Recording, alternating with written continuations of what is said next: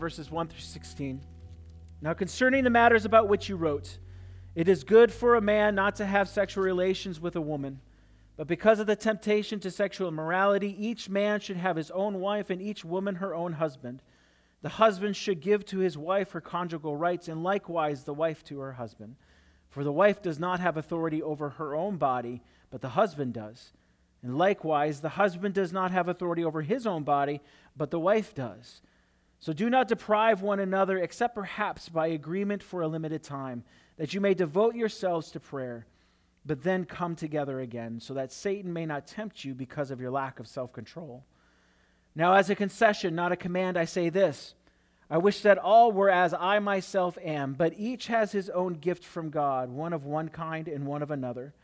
To the unmarried and the widows, I say that it is good for them to remain single as I am. But if they cannot exercise self control, they should marry, for it is better to marry than to burn with passion. To the married I give this charge, not I, but the Lord. The wife should not separate from her husband. But if she does, she should remain unmarried or else be reconciled to her husband, and the husband should not divorce his wife. To the rest I say, I, not the Lord, that if any brother has a wife who is an unbeliever and she consents to live with him, he should not divorce her. If any woman has a husband who is an unbeliever and he consents to live with her, she should not divorce him. For the unbelieving husband is made holy because of his wife, and the unbelieving wife is made holy because of her husband. Otherwise, your children would be unclean, but as it is, they are holy. But if the unbelieving partner separates, let it be so. In such cases, the brother or sister is not enslaved. God has called you to peace. For how do you know, wife, whether you will save your husband? Or how do you know, husband, whether you will save your wife? Father, we love the whole counsel of your word. And even in this passage, Father, your truth rings out. Help us to understand this. Help me as I strive to speak the truth of what your word says and not my own. And let you be given the glory. And as your people, Father, may we grow from this and learn from this passage. May you guide us and strengthen us and give us a focus that only comes from you. In your name, amen. You may be seated.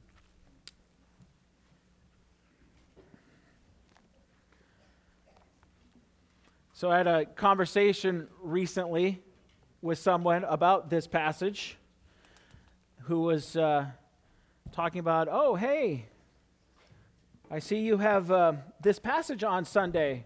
I said, Yeah, it's pretty difficult. They said, Yeah, well, you talked about church discipline. I said, I'd rather talk about church discipline. This is a hard passage, not because it's not understandable, but because, like, can we talk about this in church?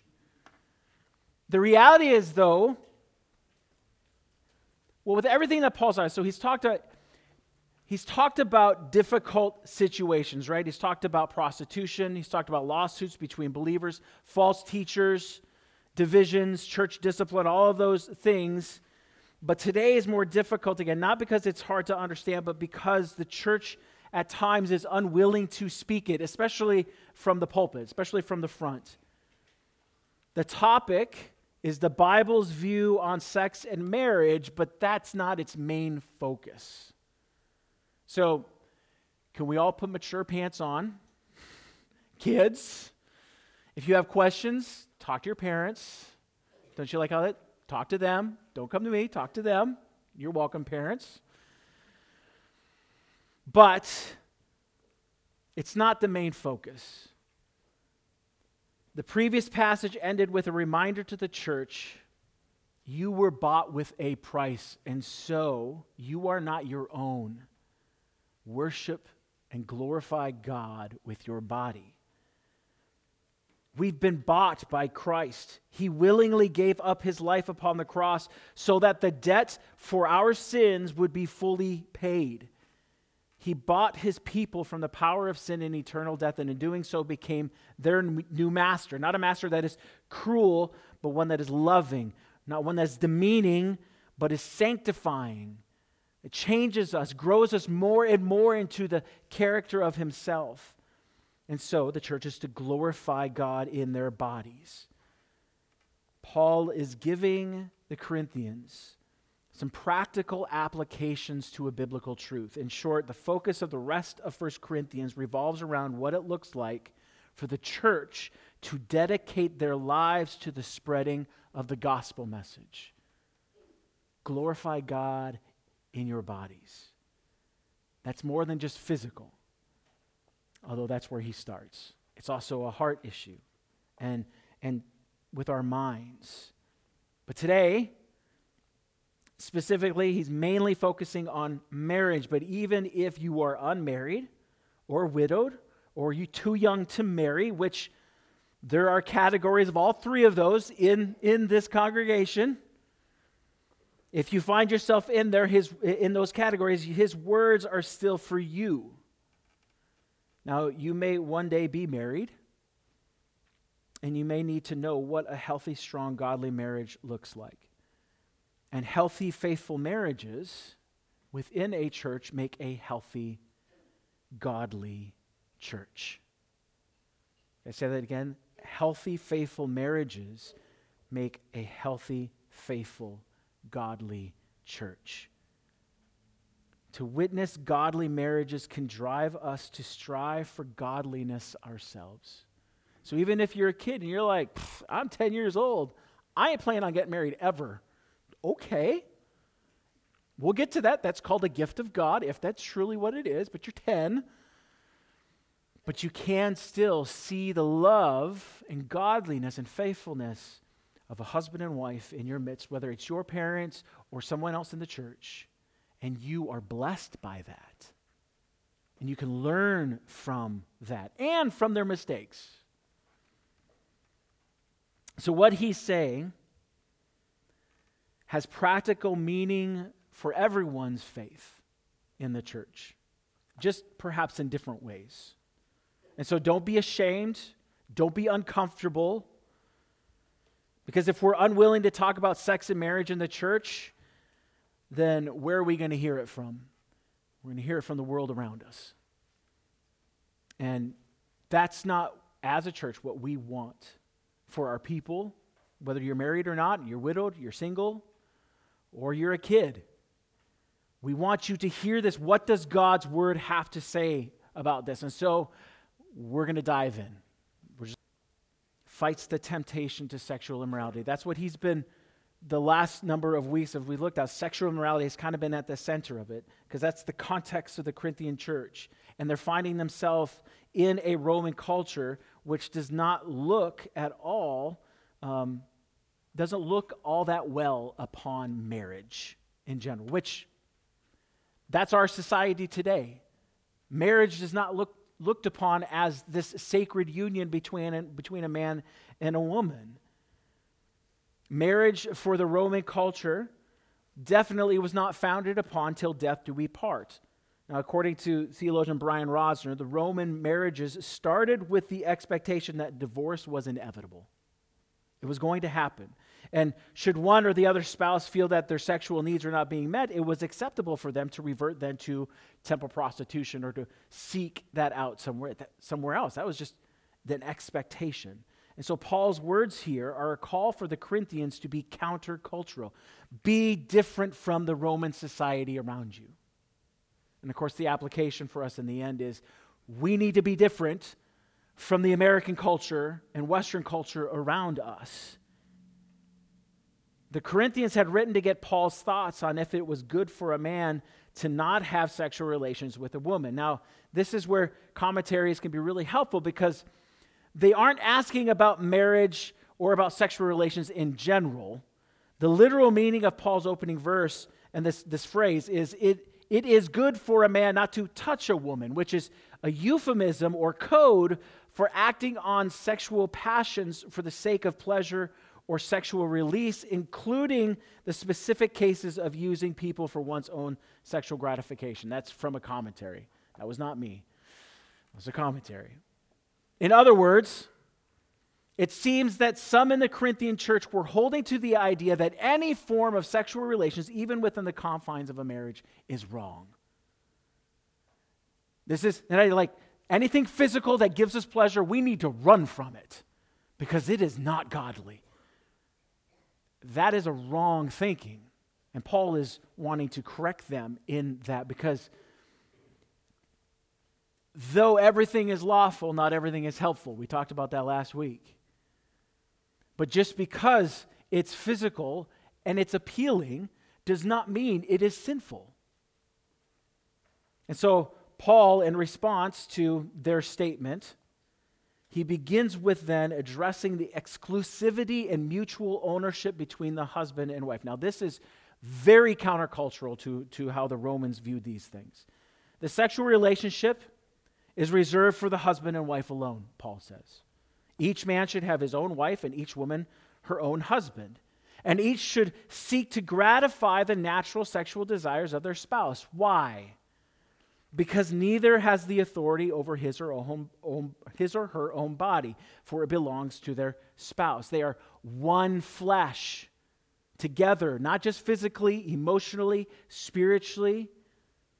They are one flesh. And so each rules, quote unquote, has authority over the spouse's body. This I did a word study on the word authority like this. Okay, what does this mean? Because this is super controversial in our in our um, society today. What does the Bible mean by authority?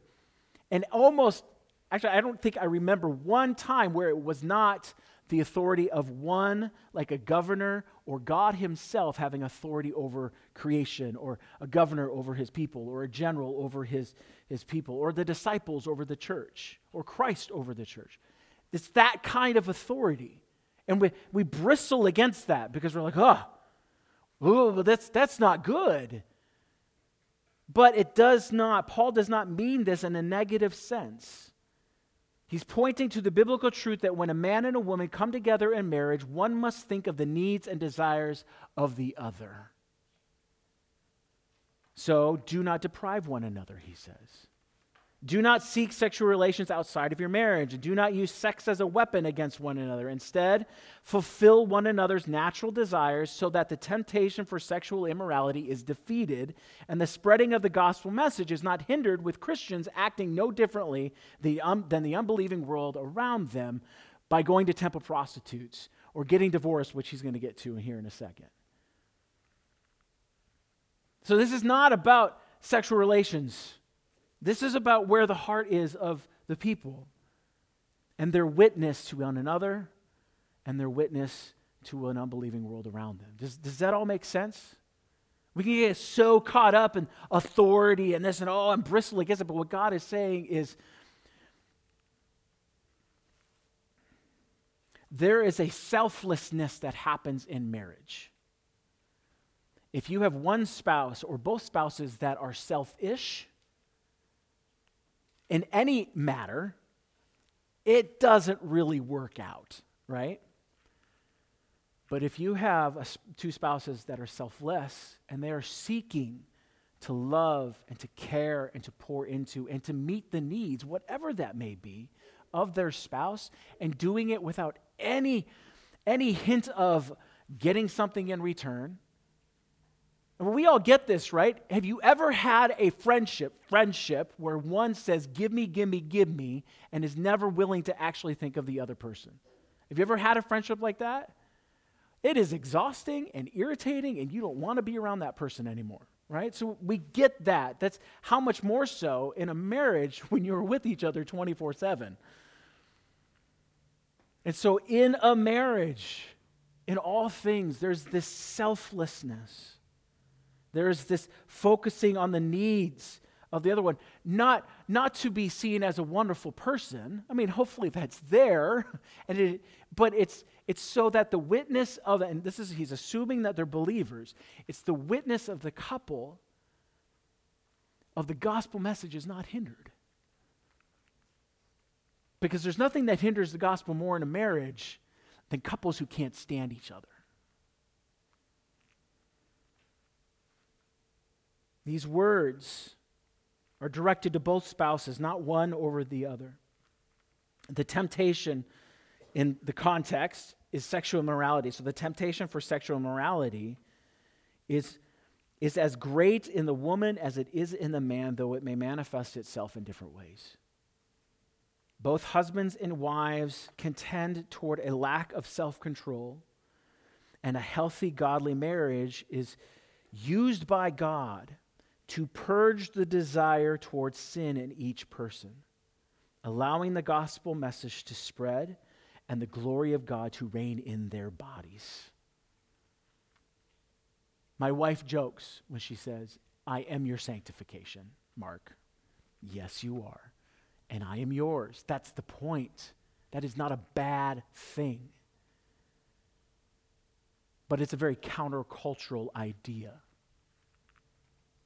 And then Paul writes about three gifts from God. And I, I love it that he uses that word because I think sometimes in, in the church in the past, at least from what I have heard, uh, people talk about singles like, oh, I'll be praying for your soul. Like, n- no, no. That's not how view, uh, Paul views singleness. He views singleness, widowhood, and marriage all as gifts from God. That's a, that's a good thing. These are good things that God uses to spread his gospel message. So, first, he addresses those who are unmarried or widow, uh, widowed. Again, he's assuming that they're believers. This is not a command from God that he's about to give, it's just his wisdom from Paul as an apostle. In other words, the Old Testament doesn't necessarily teach on this issue directly. This is Paul's personal advice. This is his authoritative advice as, as, an, as an apostle. It is good to remain single like him. That's what he says. It's, it's really good to be single. He's going to expand on this later, and so we're not going to go into detail, uh, any more detail than to saying that to remain single or to be a widow is not a sin. In fact, it could be a huge positive for the work of the gospel unless they cannot exercise self control. Now, again, this lack of self control points to a temptation to run towards sexual immorality, not to flee from it. Remember, he says, flee from sexual immorality. He says that in the last chapter. And in that case, if you if you have no self control, it would be better for someone to marry than to burn with passion and to fall into actual sin. This is not a verse speaking to an engaged couple who are struggling with the desire for one another. Well, we're getting married in six months. What's the big deal? That's not who he's talking to. This is a verse that is addressing the single or widow who is tempted to fulfill their sexual desires, both men and women, by the way, with a prostitute, as was common and acceptable in the Roman society. I have these natural desires. I'm not married, but I can go over here and fulfill those desires. And Paul says, No, no, no, no, no. Do not do that. It is good to be single, but it is far better for them to be married instead of sinning against the Lord. And second, then he addresses believers who are married, husband and wife who are both Christians. But this time, he says it is a command from the Lord, not from Paul. The wife should not separate from her husband, and the husband should not divorce his wife.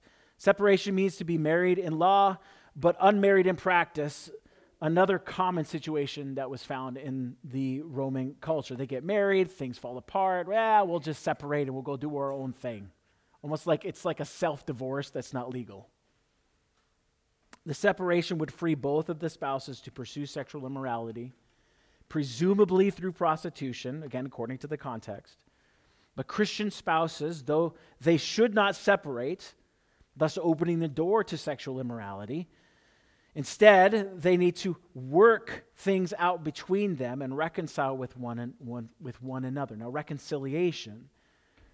Reconciliation is when you have two parties, they're, they're at odds together, they're estranged, they're in dispute, they're angry with one another, they're a major disagreement. And so, reconciliation means to change or to exchange. It's changing the relationship or exchanging my anger for goodwill, my anger for friendship, letting go of myself so that I can then have a good relationship, in this case with my spouse. So when one is reconciled, the attitudes are transformed and the hostility between the people ceases. Seek reconciliation, he says. And with the Roman culture encouraging separation and divorce, married believers are to act differently. And then lastly, he addresses believers who are married to an unbeliever, or what the Bible would call unequally yoked. Whether the believer was saved while married to the unbeliever or before, and so then they got married to an unbeliever. Paul's advice, remember, this is not a command from God, he says, is that the believer should not seek to divorce their spouse. It's the gospel which makes such a marriage, uh, marriage so difficult. The believer is striving to live for the Lord while the unbeliever has no such desire. And so it creates this dissonance, major dissonance. Um, and do, do I need to explain dissonance? That's a musical term, okay? So if you have, um, you have two notes and they're really loud and they're really close together, but they're not the same note, and it's like this wah, wah, wah, wah, wah in your ear. Does that make sense? You all look at me like I'm crazy.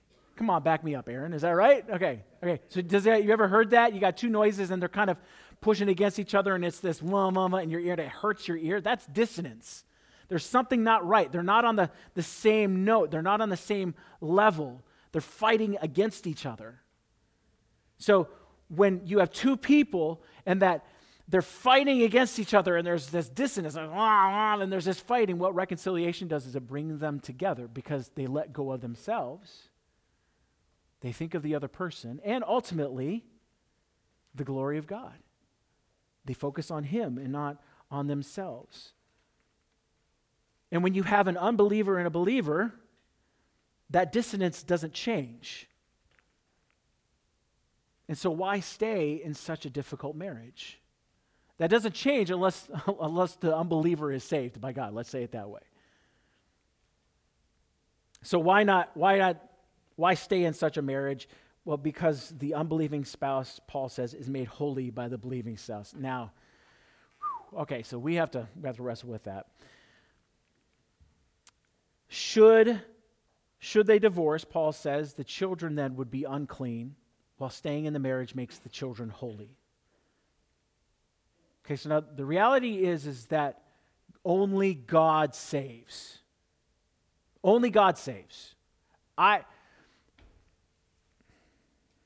I say I have said this before and I've talked to friends before and I have heard it many many times that sometimes um, you have a, a, believer, a young believer who falls in love with uh, an unbeliever and their goal is to, I'm going to change them. That's not what he's talking about, okay? That is, that is danger written all over it. That is danger written all over it. If you, you cannot be your future spouse's savior. There's only one who can save. His name is Jesus Christ. It's through faith, by grace, through faith in Christ alone. Okay, so that, that's the reality of Scripture. That's what God says throughout all of Scripture. I cannot save anyone, and I cannot save myself. So, what does Paul mean here then? Well, he's addressing the experience of God's grace due to proximity or nearness to the church. Okay, so let me use this illustration. You have a husband and wife. Let's just leave the kids out of it for now. You just got a husband and wife. The husband, man, he loves pizza. He loves lasagna for his birthday. He, he loves donuts. He loves basically any unhealthy food that you can think of. Oh, yeah, that's awesome. Now, you got the wife who loves salad and healthy food. I like salads too sometimes as long as it's fruit and it has Oreos in it. So, you, you see, you got two different people, right? One loves healthy food, working out all the time, you know, loves kale. Like, I don't understand that. And then you got healthy. Katie doesn't like kale either, anyway, so I just want to let her know that. She's like, You're, I'm putting her on a high pedestal. No, this is just an example, okay? That you got the, the guy who doesn't want to work out, loves his beer, loves his food, loves his fat, loves all his things, okay? Now, when they get married, guess what's going to happen? They're going to influence each other, right? And let's just focus on the healthy one. So if you got a, a, a somebody who loves healthy food, they're going to cook healthy food, which means the husband who loves unhealthy food is going to have to eat a salad whether he likes it or not. He's going to have, he's going to be influenced by the healthy food and by the, the healthy mindset of his wife. Does, does that make sense? I mean, we can all agree on that, right? Now, it does happen the reverse way, but let's, let's stick with the positive, all right? Let's just do the positive way. Just by him being in proximity with somebody who loves to be healthy has benefits for him. Now, he may never work out at all, but just eating the salad 10 times more than he ever ate it, which was zero, is going to have a benefit for him, right? Well, an unbelieving spouse or child can experience the benefits of God's grace through the believing spouse, through their peace, their love, their joy that comes from the Spirit, even if dimly. But if a believer divorces their unsp- unbelieving spouse, the unbeliever is removed from, the ex- from experiencing God's grace and the opportunity for the believer to live out the gospel message in the life of their unbelieving spouse or child is absolutely lost. Does that make sense? Just being in proximity of the church has a profound effect on people. And so, if the, unbelie- if the unbelieving spouse is willing to stay in the marriage, the believer needs to stay. But if the unbelieving spouse seeks a divorce, they say, I don't want nothing to do with this anymore. The believer is not enslaved, they are not bound to them any longer. The unbeliever has chosen for the grace of God to be removed from their lives, and the believer is free to marry. But if a believer says, I am done, and they leave, they are choosing to remove that person from experiencing the grace of God. That's not loving. And that's not peaceful. Now, we're not talking abuse here, okay? We're not talking those, those major issues. That's, that's a whole nother issue. And he says, Paul says, God has called you to peace. And so, how unpeace loving it would be to selfishly divorce an unbelieving spouse, removing them from the little bit of the grace of God that they are now experiencing in the marriage. How does the believer know that she won't save her husband or he his wife? How do you not know if God will work in such a way through your gospel life that the truth of salvation through Christ alone will not finally take root in his or her own heart and will transform them into a new creation? This is a countercultural way of thinking and living and being in a marriage. If you want to put it in its bare bones, okay?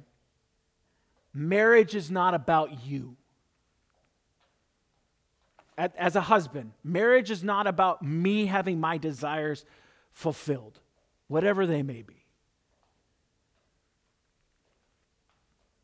It's about me focusing on my wife. But even deeper, you go deeper, you know what it is? It is my relationship with God. That I humble myself before Him so that I might serve my wife, and vice versa. Does that, does that make sense? That's what Paul's trying to. He's trying to get to the root of the issue. The issue is the issue is not marriage and divorce. It's there. That's a symptom. Where is your heart? Where is your focus? Is it on I want my needs to, to, to be met, or I'm going to meet their needs, his or her needs, so that I can have my needs met. I want them to love me, or am I thinking, I want to show the gospel to my spouse, whether believer or unbeliever? I'm going to show my God, the gospel to my spouse. Or to use the words of Paul, I'm going to glorify God in my body. What does it mean to glorify God in your body? He says, Here you go. Now he's going to get to widows and, and singles here in, in, in, the coming, um, the coming uh, paragraphs. But the, the truth is the same. Whether you're single, whether you're widowed, whether you're married to a believer or an unbeliever, our lives as God's church are to be dedicated to the work of spreading the gospel message. And you can do that in your marriage. You can do that with your children if you have them. Godly biblical marriages were selflessness in fulfilling the natural desires, sexual desires, and the needs of one another out of love, out of joy, out of humility, where there is a mutual ownership of one another, not as dictators, but as loving partners who are one. Reveal the gospel message to one another and to those around you. And so, God is glorified. The church, I say, singles and widows who are able to live celibate lives, that means uh, lives that are devoted to Christ, not to seeking out um, uh, a marriage, to live uh, lives of perpetual virginity, if you want to say it that way. That's probably more too Catholic for some people, but I mean, that's basically what it is. That I'm not going to engage in sexual relations because I want to devote my life to the gospel. Singles and widows who are able to live celibate lives devoted to Christ reveals the gospel message to those around you too. Christians are to live their lives, to live their marriages in dedication to the work of spreading the gospel message. I'm going to say it a thousand times. And so we are to view and understand sexual desires through the lens of the gospel message that those desires are good, but all too often are corrupted by our lack of self control towards sexual immorality. We have to face it. Marriage and sex are not meant simply to make children, but to sanctify one another, to selflessly strive to sharpen and grow one another into deeper faithfulness to God. So the church is to be countercultural in this. This is not easy. When I do premarital counseling, I I tell, I tell these couples, you think you know what you're getting into. you don't have any clue. It'll be the hardest thing that you will do until you have children. But it is the best thing you will ever experience as a Christian if you are living dedicated to the gospel and to the glorification of God. Marriage is the hardest sanctifying thing that you will ever experience. But what's better than being sanctified to more and more in the character of God? Now, I've you think you think like one year into your marriage, you're like, okay, I think we've got this. No, we don't. Katie and I have been married for 21 years, and we know, like, oh man, we ain't got this done. This is really hard. And you think, in my mind, I think by the time we get to 50, it's, it's going to be a breeze. And you talk to those who are almost at 50 or have been married 50, and they're like, yeah, no, it's still difficult. It is a lifelong process. It is not easy, but man, it is so good in the end. It is so good. The church is called to be countercultural in this understanding of marriage. And living and speaking a life for the gospel will be seen and heard by an unbelieving world. They, they, may not believe, that's not our job. Our job is not to save people, our job is to be faithful and to use God then to reveal his love, to reveal his grace through the gospel message to those around us. And he does that. He can do that through loving, godly, biblical marriages. So, how do you not know whether God will save them through you? I struggled with, you go, okay, so where's communion in this? right? And I actually talked to Katie, and I was like, yeah, well, pray for me. How am I going to transition to communion? And she looked at me like, are you dense? You were bought with a price, so glorify God with your body. And I'm like, yeah, I am dense. I didn't even see it. You were bought with a price. Christ willingly went to the cross to die for us. He willingly went to the cross to give of his own life. He humbled himself, he sacrificed himself so that we might know the gospel and be saved. Are we willing to do the same for others so that the, perhaps they might repent and believe through the power of God? we willing to be used by God to speak and spread the gospel message to our friends, to our spouses, to our children, to our, our, our co-workers, family, neighbors. I mean, we could just go on and on and on. Are we willing to do that? Because that's what Christ did for us. And what he did was not easy. Like some people view that like, oh, well, Christ knew he was going to raise three, three days afterwards, so he was, it was fine, not a big deal. Like, do you not know what he went through? I cry when I sprain my ankle for crying out loud. There's no way I could do what he did. Not just physically, but then taking the entire sin of all who will, who will believe in him upon himself so that he could pay the price for them. That's, that's like ultimate separation from God. He did that willingly. Can we not do the same for those around us? That, that's a hard question to answer. Or maybe it's easy to answer and hard to live out. So, are we willing to use even these, these verses, which are difficult to read, but to look at it and say, God, I, I want to do this. I want to do this for my spouse. I want to do this for my children. I want to do this for my friends. I want to do this for my family. And have my life be a beacon of the gospel message to those around me. And so as we come to the table, help us as his people. So if you're a believer, you're welcome to come. We have open communion. You don't have to be a member of Elm Creek. When you take the cup and you take the bread, you come back to your seat. If you're not a believer, we ask that you refrain because we take this very seriously because this reminds us of Christ's willingness to die for us. Are we willing to do the same for those around us? And so take the cup, take the bread, have sit at your seat, meditate on the word. Meditate on the word of God. And say, God, give me this strength. I want to do this. Or change my heart, God. I really don't want to do this. So change it so I want to. Give me the strength to let go of myself, to be selfless. All of those things. Pour your heart out to God. Give it to Him. Even as kids, pour your heart out to God. And then as a church family, we'll come together saying together, Thanks be to God. We were bought with a price. So now may we glorify Him with our bodies.